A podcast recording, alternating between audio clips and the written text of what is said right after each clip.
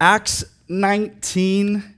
Um, would you guys mind? I know I'm in your house, but would you mind standing for the reading of God's word? That gets us participating because we all stand under the authority of God's word. And this is a way to really posture our hearts before God. What I'll do is I'll read the text, Acts 19, the first 10 verses, and then I'm going to pray for our time. Acts 19, starting in verse 1. And it happened that while Apollos was at Corinth, Paul passed through the inland country and came to Ephesus. There he found some disciples. And he said to them, Did you receive the Holy Spirit when you believed? And they said, No. We've not even heard that there is a Holy Spirit. And he said, Into what then were you baptized? And they said, Into John's baptism. And Paul said, John baptized with the baptism of repentance, telling the people to believe in the one who was to come after him. That is Jesus. And on hearing this, they were baptized in the name of the Lord Jesus. And when Paul had laid his hands on them, the Holy Spirit came upon them. And they began speaking in tongues and prophesying. There were about 12 men in all. And he entered the synagogue and for three months spoke boldly, reasoning and persuading them about the kingdom of God. But when some became stubborn and continued in unbelief, speaking evil of the way before the congregation, he withdrew from them and took the disciples with him, reasoning daily in the hall of Tyrannus. This continued for two years, so that all of the residents of Asia heard the word of the Lord both Jews and Greeks. This is the word of the Lord.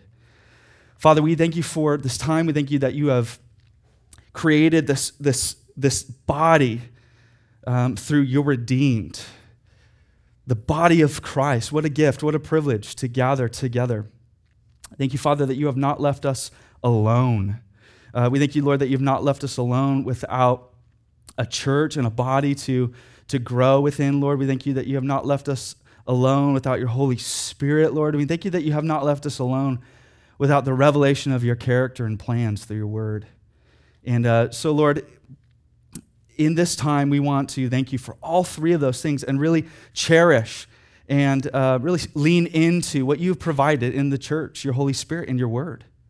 And uh, we pray, Lord, that you would speak to us. I pray that you would guide our hearts, Lord. I pray that you would communicate. Lord, thank you that you have the ability to do what I or no other leader could ever do, and that's speak to individual hearts where we are, every single one of us. And so, in great faith and confidence in who you are, God, we just want to entrust our time to you and ask that you would minister to hearts. Uh, people coming in from various backgrounds, various walks, various kinds of weeks, maybe even various kinds of afternoons. And uh, Father, we ask that you would minister in a way that only you can. We thank you. And we praise you and we pray these things in the powerful name of Jesus Christ. Amen. Amen. Go ahead and be seated. Okay, well, Chris Cleaves uh, wrote a novel called Little Bee. And within it, there's a little portion, it's sort of an aside in the story that sort of stood out to me. And so I want to tell you a little bit about that. It follows, this, this story, this novel follows the life of a young woman who is born in a remote village in Africa and later in her life um, migrates to London, England.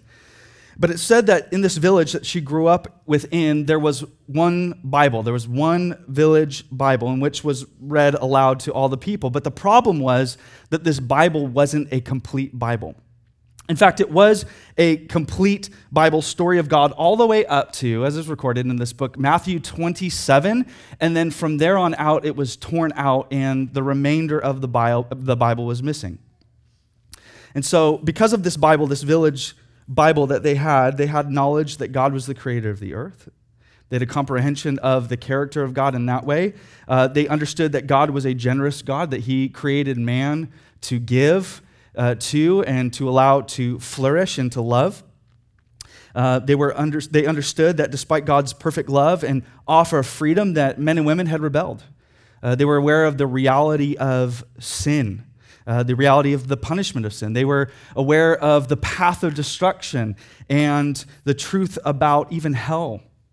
They understood that there was enmity between God and man and that we were utterly lost and that someone was going to have to repair broken humanity. And they even had enough scripture to be able to comprehend that there was a Messiah that would need to be, uh, be sent to humanity. And all of this scripture ramping up, ramping up, ramping up, but then it was torn immediately after Matthew 27. And so let me read a little portion of that. It says this. She says, The end of our religion, as far as any of us knew, was, My God, my God, why hast thou forsaken me? We understood that this was the end of the story. This is how we lived, quote, without hope. This was the end, this was the end of their understanding of the story of God. My God, my God, why have you forsaken me? Missing. So th- this leaves this sort of question, or at least I, I would think this scenario that's begging the question for this village like so like what is what's the end of the story? What's the remainder of the story? Jesus lived he loved he spoke and then he just died. What's next? Did it work?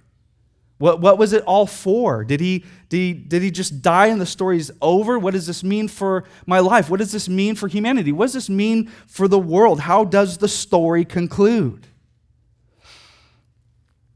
Orson Welles, who was a story writer, great story writer, said, If you want a happy ending, that depends, of course, on where you stop your story. Now, I am not sure how cynical he was being with that, but that, that's open to interpretation. But what we see from the story of Little Bee, and more specifically, what we see in this afternoon's text here in Acts, is that getting the whole story is vital. Getting the whole story is vital. That, that's going to be kind of the big idea behind this message tonight. Getting the whole story is vital, and then getting that whole story out. Understanding and comprehending the whole story, how important that is for us as believers, but also how important that is in our discipleship, in the message of Jesus getting out into the world, into the west side for you guys. And so we'll begin there with uh, the first point is this getting the whole story is vital. Uh, Acts tells us that after Apollos had left Ephesus, the city of Ephesus, he's now in Corinth, that Paul is now coming back through this area, that he's now on his third missionary journey and he is returning to Ephesus. He had a short amount of time in Ephesus, as recorded in the chapters previous to this chapter, and now he's back. And upon arrival, or maybe even before he arrives within the city, it says that he meets these 12 men who Dr. Luke records and describes as disciples. He meets 12 individuals that Luke describes as disciples. Now, this is really important because these are not opponents to the gospel. These are not people that are opposed to the message of Jesus Christ. Luke does not describe them as pagans or anything like that. These appear to be followers of Jesus Christ. Meaning, when Paul arrives and meets them, the benefit of the doubt is that these are Christians. These are Christians. The benefit of the doubt, these are believers. And yet, as he begins really to converse with them, he soon realizes that there are some significant holes in the story for them. Look with me in verse 2, the very beginning of verse 2. And he said to them, Did you receive the Holy Spirit when you believed? So, when you believed, did you receive the Holy Spirit? Why this question? Why, why this question? Well, this, this, is, this is Paul's sort of litmus test, and he gives some insight into why and rationale into why he would ask them this questions in a later letter uh, written to the church in Rome. In, in Romans chapter 8, it tells us this Those who are in the flesh cannot please God. You, whoever, however, speaking to the church, are not in the flesh, but in the Spirit, if in fact the Spirit of God dwells in you. Listen to this next line. Anyone who does not have the Spirit of Christ does not belong to him. Okay, he's making it pretty plain and simple there. If you do not have the Holy Spirit, you don't have Christ. This is an, an important Trinitarian combination going on here. You see, apart from the regenerating power of the Holy Spirit that makes us alive, that awakens our hearts to the truth of the gospel, that awakens our hearts to the truth of who Jesus is and what he's accomplished for us. Uh, apart from the work of the Holy Spirit to give us rebirth, which Christ in the gospel says you must be reborn. Uh, apart from this Holy Spirit's work of taking all that Jesus has done and applying it to our lives. Apart from his work, any claim of knowing Jesus would be inaccurate. It, would just be a false claim. Apart from the Holy Spirit, no Spirit, no Christ. Look at me in the, the second half of verse 2. And they said, No, we have not heard that there is a Holy Spirit. And he said, Well, then into what were you baptized? They said, Into John's baptism. And Paul, sorry, I like reading into the text a little bit of, I, I don't know, just that's how I hear it when I read it. Into John's baptism. And Paul said, John baptized with the baptism of repentance, telling the people to believe in the one who was to come after him. This is important. That is Jesus. The one that is to come after John the Baptist, that's Jesus Christ. And on hearing this, they were baptized in the name of the Lord Jesus. After hearing what? After hearing the whole story. After hearing of the person and the work of Jesus Christ. Now, it, it's hard to tell. I'm not going to draw any too hard of lines here because it's hard to tell what exactly they comprehended about the gospel of Jesus Christ and what they didn't. And I don't think Luke really spends a lot of time drawing those lines. But what we do know is this from this passage, we know that they were familiar with John the Baptizer. They were familiar with the baptism of repentance, that there was a need to repent, that there was a need to turn from sin, and that, um, that we needed to turn away from rebelling against God. And yet they didn't understand what they were to believe in. This is an important equation of repentance. Repentance isn't just turning away from sin, it's about what we are turning to. It's a complete 180, it's a complete about face not just releasing our grip from sin and turning from sin, but turning to something greater. It's what the theologians of old called the expulsive power of a new affection. In other words, something better than our sin, something better than our rebellion. And so, in other words, here's what's going on they had a half gospel. They had sort of a half gospel here with the bad news of sin and guilt which is important in understanding, but bad news nonetheless, without the good news of the finished work of Jesus Christ. The bad news about the reality of sin and that no one can save themselves, and yet without the good news of the finished work of Jesus Christ, his life, his death, his resurrection, his ascension to the right hand of the Father, the sending of the Holy Spirit at Pentecost, the finished work of Jesus Christ all that God had done on behalf of humanity through Jesus Christ. So, reading through the story, it, it, it kind of reminded me of the story of Humpty Dumpty. Okay, I've got five kids, all right, whatever. the story of Humpty Dumpty. You remember, Humpty Dumpty sat on a wall. Humpty Dumpty had a great fall. All the king's horses and all the king's men couldn't put Humpty together again. Ta da! Like, go to bed now. Like, this is where Humpty, Humpty Dumpty was. He's broken, irreparable damage. End of story. Sorry, Humpty Dumpty. And there it is. So, here, here's, here's what I was pondering as I was reading through this passage in preparation. If this could happen to these 12 men, could this happen to us? Okay, we're in a very different context, sure. Uh, we're in sort of a post Christian country where at least the name of Jesus Christ has been heard? Sure. But this makes me curious about how many men and women, and I hope that you're listening, how many men and women are carrying on in life sort of like these 12 men? Um, perhaps close enough to the things of God to appear to be true disciples uh, having a basic understanding of good and bad and moral and immoral, uh, able to maybe quote scripture or maybe your favorite Christian author, having adopted some external form of religion and external, you know, sort of religious practice, enough to fit in, enough to kind of play the part, enough to, you know, kind of get the benefit of the doubt that there's true change in your life, and yet you have not been reborn. And yet, without rebirth, walking in your own strength, and yet you have not yielded to the Holy Spirit? If the answer is yes, you wouldn't be alone. That was very much my story. That was very much my story. Um, I was raised in a Christian environment. I was raised within the Christian church. I was raised going to services and youth group. I probably participated as an unregenerate individual more than the common Christian, more than you, for sure. Okay, just kidding. Because you're not in youth, and that's why I had more. Anyways, so attended often. Uh, I was saturated in this sort of Christian environment, and yet it wasn't until I was in my early 20s and I was in this car ride with my wife, and she, she asked me this question. She says, Do you understand the grace of God? Do you, have, have you come to understand the grace of God? So, similar to Paul's question, what exactly are you believing? My wife, Michelle, was asking me, like, what exactly are you believing about God? Because I don't think it's sufficient.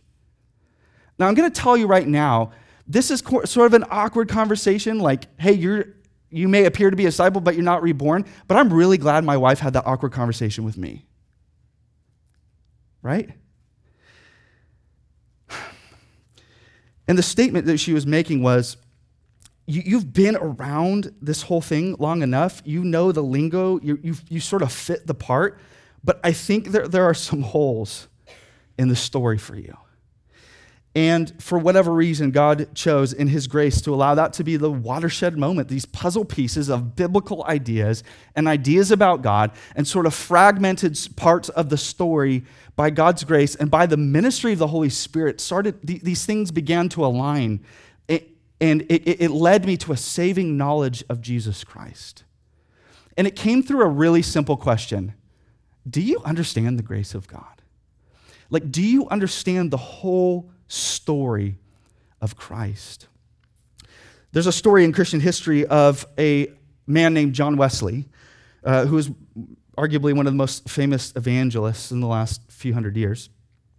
And he was a definitely a, fa- a, famous evangelist in the 18th century. He preached for years and years as an international minister, and yet from his own journals, he, he records that he preached preached the truth about God, and yet he had not received the grace and mercy of God himself.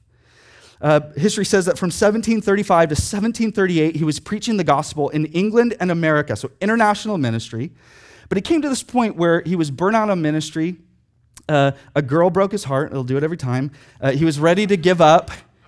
He was ready to give up, and he came to the end of himself, and he realized that something was missing that there was something missing in his life. There was something missing in this, this equation. The story wasn't lining up. He felt bad about sin. He was trying to do right for God. He was an international missionary. And yet, in one of his journals, he wrote this He said, I went to America, America to convert the Indians, but oh, who shall convert me? I'm here to convert people, but who's going to convert me? Really raw and honest journal entry. See, what he's saying is he was alive to his religion, he was alive to sort of the, the, the persona, and yet spiritually dead inside. It wasn't until later on that he reluctantly dragged himself to a Bible study in Aldersgate in London. It says that someone was reading Martin Luther's preface on the book of Romans, the Epistle of Romans, and he says this in another later journal entry. While Luther was describing the change which God works in the heart through faith in Christ. I felt my heart strangely warmed. I felt I did trust in Christ, Christ alone for salvation. And an assurance was given me that He had taken away my sins, even mine, and saved me from the law of sin and death. Now, here's the interesting thing He's familiar with the Word of God, He's familiar with the things of God and what to do for God. And in this moment, he didn't need a reminder about doing good. He didn't need a reminder about trying hard. He had failed to grasp the whole story of God's rescuing grace. That's what he needed. And that's what made his heart alive in a saving way. The gospel of Jesus Christ, the whole story of Christ's redemption. And so, what is the story of God? What is that whole story? Well, like Humpty Dumpty, the whole world did sit upon a wall, that there was a good creation, and it did have a great fall, and it did break to pieces, and no one could put it together again, not us, not anyone. But God is bringing it all back together again through his Son, Jesus Christ. the story of creation, fall, redemption, and restoration. God is reconciling all things unto himself through his Son, Jesus Christ, who is mighty to save, who can do what we cannot do for ourselves. And that is why we must put faith and trust and hope and confidence in him, not our ability to do things for him. The whole story. So the whole story is vital. The second point is this. You guys still with me? Okay. Uh, in Stockton, they, they're a little bit more rowdy and respond, so this is just a little bit harder to navigate, but I'm just going to trust that you guys are still with me. The gospel story is central to discipleship. Now, notice, I'm going to put the emphasis on a word. The gospel story is central to discipleship. I'm sure you understand the gospel is central to discipleship, but the gospel story you see, story has always been a central component in spiritual formation among God's people. Let me give you an illustration of this. In Exodus chapter 20, the famous passage where we see the Ten Commandments, the, the giving of the law from God through Moses to the children of Israel. Before God lays out the Ten Commandments, he begins with a story. He tells them a story, a story of their redemption in Exodus chapter 20 and verse 2, it says this I am the Lord your God who brought you out of the land of Egypt and out of the house of slavery. Now, this is really important order of things.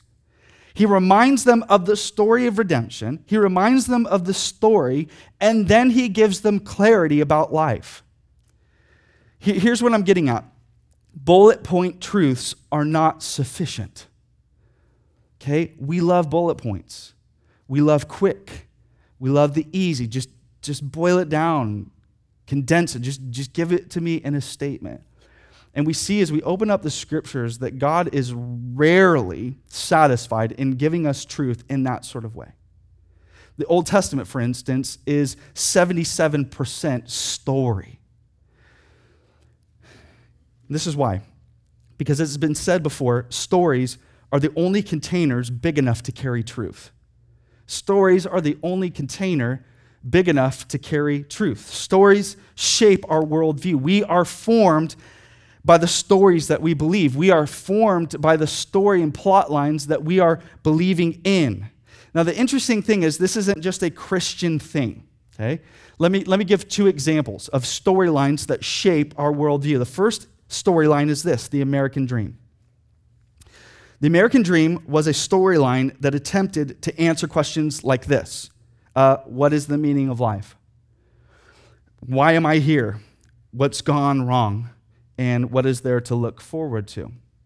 And embedded into this story of the American dream, it found answers in things like bigger and better and stable economics and white picket fences and so on and so forth. I'm sure you're familiar with the American dream. Second example is this for the newer generations, the storyline is living the authentic and free life. Okay? So it's not so much about the American dream as much as it is living an authentic life of freedom, not necessarily concerned about the highest paying jobs. Uh, not necessarily concerned about stability in the workplace as much as we are concerned about authenticity and freedom. According to one recent survey, I believe it was Barna. I didn't write it down. I know I should have done that, but I think it was Barna. Uh, they said this millennials' average tenure at a job is two years. I, I love it. I head shaking, like, oh, Lord, help us. two years. Average tenure uh, at a job, two years. And some of you are like, I don't see anything wrong with that. I'm in LA. Why? Because the story that storyline of authenticity, that storyline of personal freedom is that compelling. And men and women are willing to sacrifice a lot of things like job and finances and stability in order to live that out. Very different stories, very, very different stories, but equally powerful and gripping. Stories shape our world view.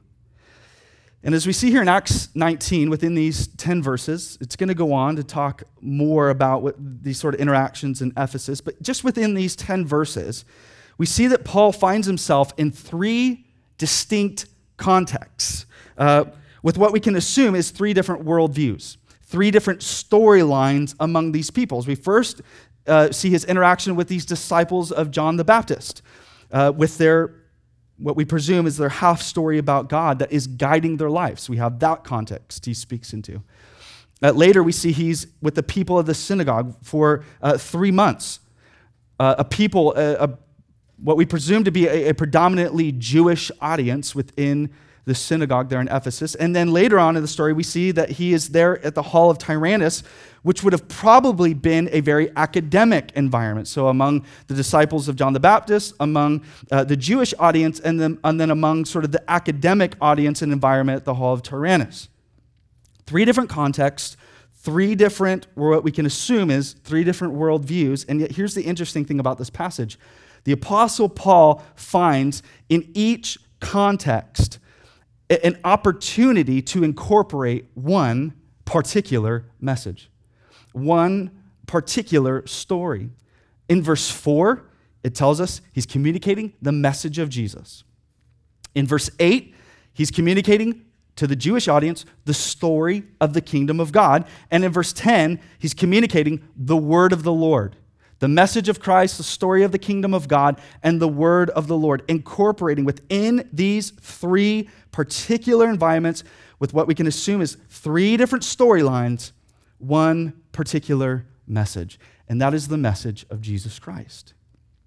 And so, what I want to do is, for the remainder of our time, is talk about, uh, sort of dive into some application, what that looks like for us 21st century, what that looks like maybe potentially for you guys, 21st century West Side.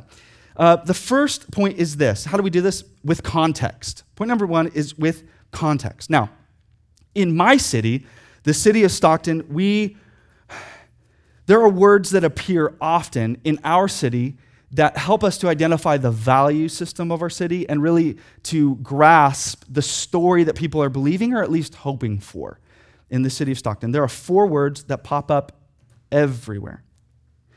These revitalize, reinvent, restore, renew. I mean, these are, these are massive uh, buzzwords within the city of Stockton. You can't go anywhere without coming across at least one of these words. And this is the big push among uh, uh, sort of in City Hall and whatever influence City Hall has. This is a big push among businesses, particularly small business, small businesses, and this is a big push among individuals to revitalize, to reinvent, to restore, to renew the city of Stockton.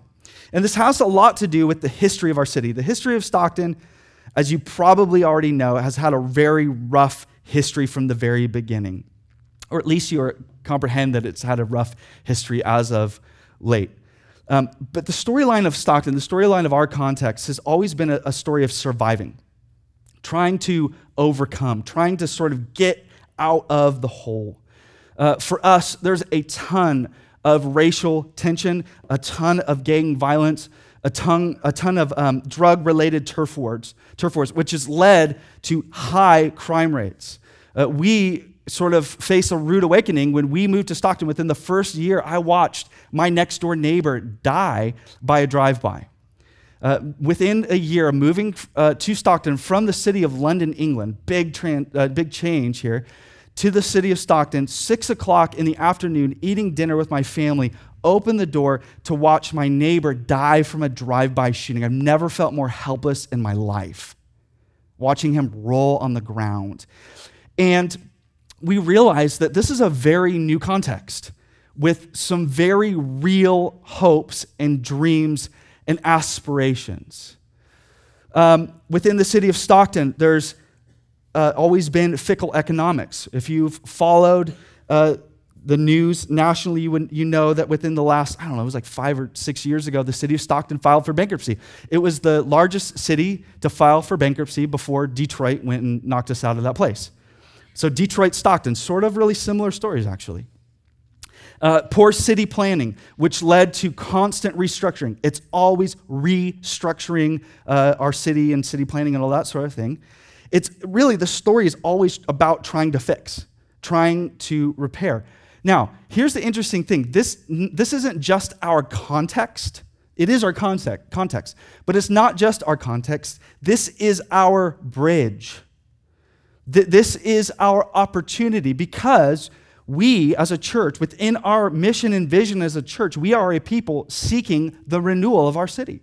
Now, we believe that that is done through the gospel of Jesus Christ, but our aim is similar, and that is renewal to see our city transformed. Not just people saved and converted, but to see our city renewed by the grace and power of God.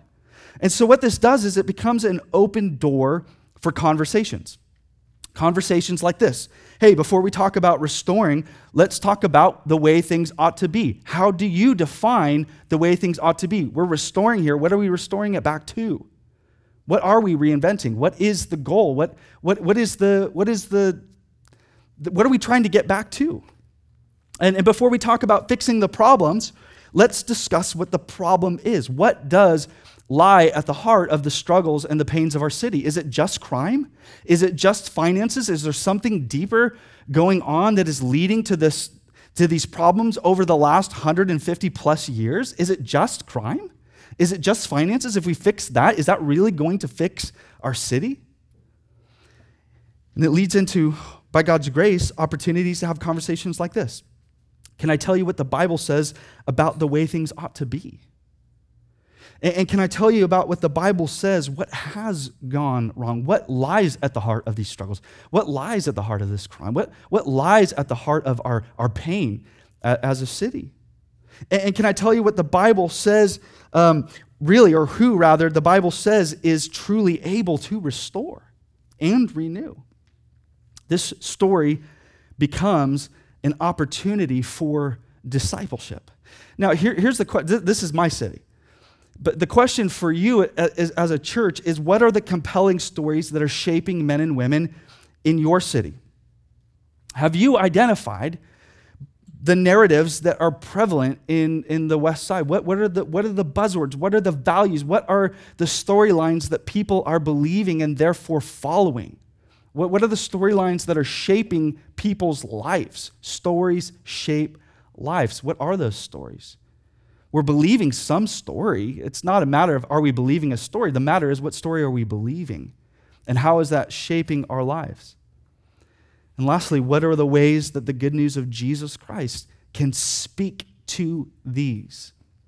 What I want to do is just briefly address something in this passage. After, after uh, the Apostle Paul laid his hands on these disciples, it says that they received the Holy Spirit and they began to prophesy and speak in tongues. Now, we as a church just celebrated Pentecost Sunday, so this is really uh, heavy on my heart, really, to see that this wasn't just something strange. This, this was not just something to show something and to be a display, but this was God's um, pouring out his Holy Spirit to reach the nations. On the day of Pentecost, it says that all the nations under the sun were gathered there in Jerusalem. And as the Holy Spirit fell upon these men and women, they began to speak in tongues. And the people are like, I hear the gospel in my own language. And so, here in the context of Ephesus, we see that the word of the Lord began to spread to Jews and Gentiles. What we believe is that God gifted the church to communicate the gospel in the language of the culture. So, what I believe that means is that the Holy Spirit empowers us, His church, to do the same thing, to speak the language of our culture, to communicate the timeless, life giving truth of Jesus Christ in a way that can be understood where God has planted us. And that's the prayer. This task requires prayerfulness. This is not just being culturally savvy. Okay? This requires nothing less than the ministry of the Holy Spirit. Amen? Nothing less than the ministry of the Holy Spirit. This is not just uh, just being culturally savvy and doing your homework and research. This requires prayerfulness and empowering.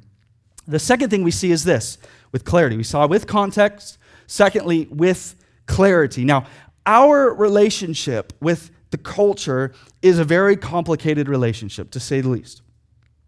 It's sort of like that relationship with, with someone where they, they say they want something, but they, they don't really want it. Okay, maybe you've been in a relationship like this. I don't want a gift for Valentine's Day, which means I, I really want a gift for Valentine's Day. Or uh, don't make a big deal about my birthday, which means you better make a big deal about my birthday. Our culture is constantly saying things like this, statements like this. Don't make such absolute statements. Don't make such absolute statements. Now, this is just my guess, but I believe that that is really a voice saying, I'm starving for clarity. I'm starving for clarity.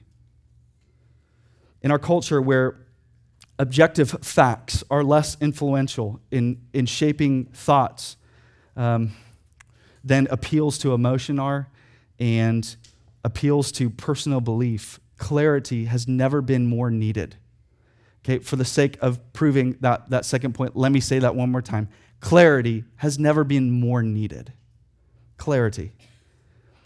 Listen to these words that the Apostle Paul wrote to the church, the Colossians church. He said this Pray also for me. This, this is the way that I want you to pray for me.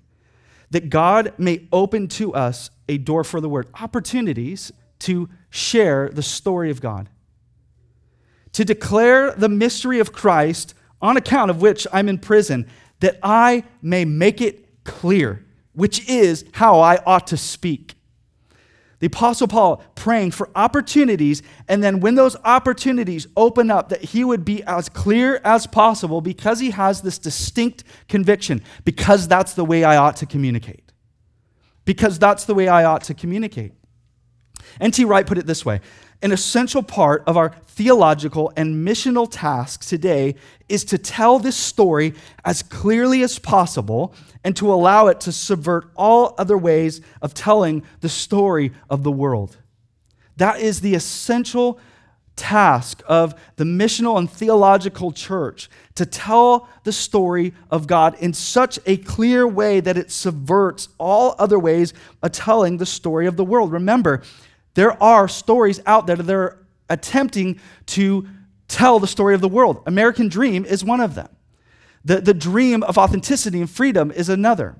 There are many, many worldviews attempting to tell that story. And N.T. Wright says it is our task today to tell that story as clearly as possible.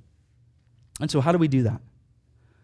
I want to offer three brief ways that we can do that as the church. The first of which is this identify the truths about God and then undergird those. So, in our context, there is a value of renewal. That is an opportunity, a truth of God's character that we have now the opportunity to undergird and say, you know what? That's our value too. Renewal. Now, I don't know your story, but I can imagine uh, Southern California, Los Angeles area, value of creativity and creating. There's an opportunity to undergird that too. That is God's character. He's a creative God who creates. And so we identify the truths about God and we undergird those. Secondly, we identify the lies about God and we undermine those. I remember someone uh, telling me when I got into pastoral ministry, he said, half of your ministry will be deconstructing. Just plan on 50% of everything you say tearing down what has falsely been raised in the name of God. Okay? There are a lot of false notions. The 20th century set us up for a lot of deconstruction in America when it comes to the gospel message. A lot of deconstructing. And so we identified the lies about God and we undermine those. We had, my wife and I just last week had an opportunity to talk with some neighbors who were raised in the church, who have not been back to church in multiple decades. Within one conversation, we were able to just, just re- through real simple conversation, deconstruct some things that have been holding them back from pursuing a relationship with Jesus for 20 years. Just false notions. And so we identify the lies about God and we, by God's grace, undermine those. Now, the assumption is we don't do that pridefully. Don't do that pridefully, okay? We don't step in with all the answers. But by God's grace, using the authority of God's word and the truth found therein, We allow those truths to undermine lies about God. And then, third and finally, we identify what's missing and then we begin to uncover those. That, that's what we see the Apostle Paul doing here in Acts. He's uh, building upon the truths, he's undermining the lies, and now he's identifying what's missing and doing the long haul approach ministry of uncovering those things, uncovering the truths of, of, of God, beginning to, to show uh, these disciples and within the synagogue and the hall of Tyrannus what is maybe missing in their story, pointing them to the whole story of God. And so we do that with context, we do that with clarity. Third, and finally, we do that with consistency. We do that with consistency. Look with me in verse 9 and 10. It says that we're reasoning in the second half of verse 9, reasoning daily in the hall of Tyrannus.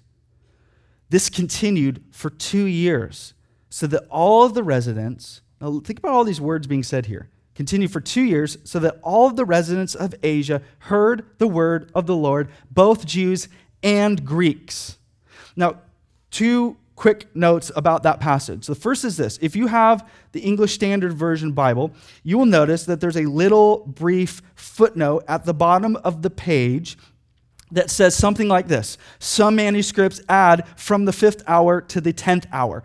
In other words, from 11 a.m. to 4 p.m. So, somewhere along the line, scribes that were uh, rewrite, not rewriting, but uh, doing what scribes do and making multiple copies, that's what I was looking for, of the Bible, sort of inserted that as commentary and it got kind of pushed into scripture and then bounced back out. But this is important because the scribes who, who serve as sort of historians for us noted that they were there at the Hall of Tyrannus every day from 11 to 4 p.m. Now, this would have been the hottest point of the day. This would have been where everyone left to like siesta or go home where it was cool or whatever. Uh, the, the hall would have been used probably for academic use up until that point, And then they rented the hall, this is, this is our guess, from 11 to 4 to communicate the truths of the gospel every day. Here's the second thing we see about this passage Paul and the other disciples continued for two years. Now, Acts is goofy like that. Whole chapters dedicated to one event, one verse, two years. Okay? One chapter, significant events, don't get me wrong. One verse, two years. Now, th- this, is, this is really, really important because we want the we want the one event, one chapter kind of life. We want the one event, one chapter kind of church. And it says that they're showing up every day, multiple years, doing the work of faithful ministry in the name of Jesus Christ. And so the question is how, how does this whole region, says all of Asia, all the residents of Asia. How did this whole region hear the life giving message of Jesus? And how did this message spread to multiple uh, cultures and multiple contexts and multiple languages? Now, we know the theological answer is by the grace and power of God. What was the means? What we can assume from this passage is the means was long haul faithfulness long haul faithfulness among the disciples of God, showing up. Listen, being present. Just showing up, being present. In other words, being consistent. If I may exhort, really encourage you guys as a church, collective church, in a world that is absolutely erratic and ever changing and constantly moving, strive by the Spirit's power to be consistent. I think within our culture, there is true value in consistency. It is worth its weight in gold. To show up and be consistent and be there for the long haul, knowing that sometimes whole chapters get dedicated to one event and sometimes one verse gets dedicated to years. To years. And yet we see the fruit. What's the fruit? The word of Jesus spreads across the region. Everyone within the region, both Jewish and Gentile, hear the message of Jesus Christ by God's grace through the means of a consistent church. Let me conclude with this. Um, as we step back from this passage and we see these steps being taken in Acts, we're not just seeing a strategy for mission. I, I don't want to conclude with that. This is not just a strategy for faithful ministry and mission within your context. What do we see? Well, first and foremost, we see the embodiment of Jesus. You see, because before these are things that we do for Jesus, before these are things that we do for the sake of Jesus and in the name of Jesus, these are first things that He has done for us. In the Apostle John's Gospel, in what the section of the Apostle John's Gospel that's called the Gospel Prelude, it says this in John 1:14, speaking of Jesus. And the word became flesh and dwelt among us. And we have seen his glory, glory as the only Son from the Father, full of grace and truth. You see, the Son of God didn't just study our context from afar. The, the Son of God didn't just sort of get familiar and study our world and study our lives and study our context. The truth of the gospel is that he stepped into it. The incarnation tells us that Christ came to dwell with humanity, to step into our humanity, to step into our lives, to step into our mess, to step into our suffering, to step into our sin, to step into all of our storylines. It says that he did so full of grace and full of truth. Yes, full of grace, full of compassion, full of gentleness, but with the sort of clarity that brings life to our souls. With the sort of grace and truth that he brought through my wife some decade ago in that car ride so that I would come to know the life giving message of Jesus Christ. Grace and truth, graceful clarity. And it tells us in the, math, in the Gospel of Matthew that after his uh, death and resurrection, as he was commissioning his church, the Great Commission go and make disciples, baptize uh, them in the name of the Father, the Son, and the Holy Spirit, and teach them to observe all that I have commanded you. He says this, and behold, I am with you always to the end of the age. I am with you always. I am with you constantly. I am with you consistently. I will never leave you. I will never forsake you. I will never abandon you. I'm with you. I want to close with a quote from Flannery O'Connor, a 20th century British writer. She said this There's something in us as storytellers and as listeners to stories that demand the redemptive act. As we read through stories, we, we, are waiting for that, that turn. We're waiting for the redemption. We're waiting for uh, the twist that demands that what falls at least be offered the chance to be restored. The reader of today looks for this motion, and rightly so. But what he has forgotten is the cost of it all.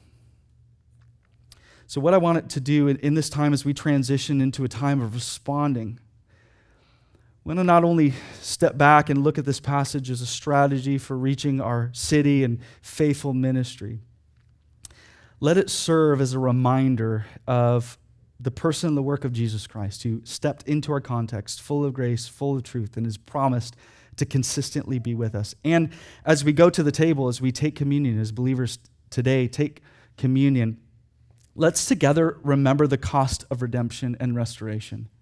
This isn't just merely a conclusion to a story. This is a conclusion to the story that cost Christ everything so that we could be redeemed, so that we could be restored, so that we could be reconciled to our Father through faith in Jesus Christ. Amen? Let's pray.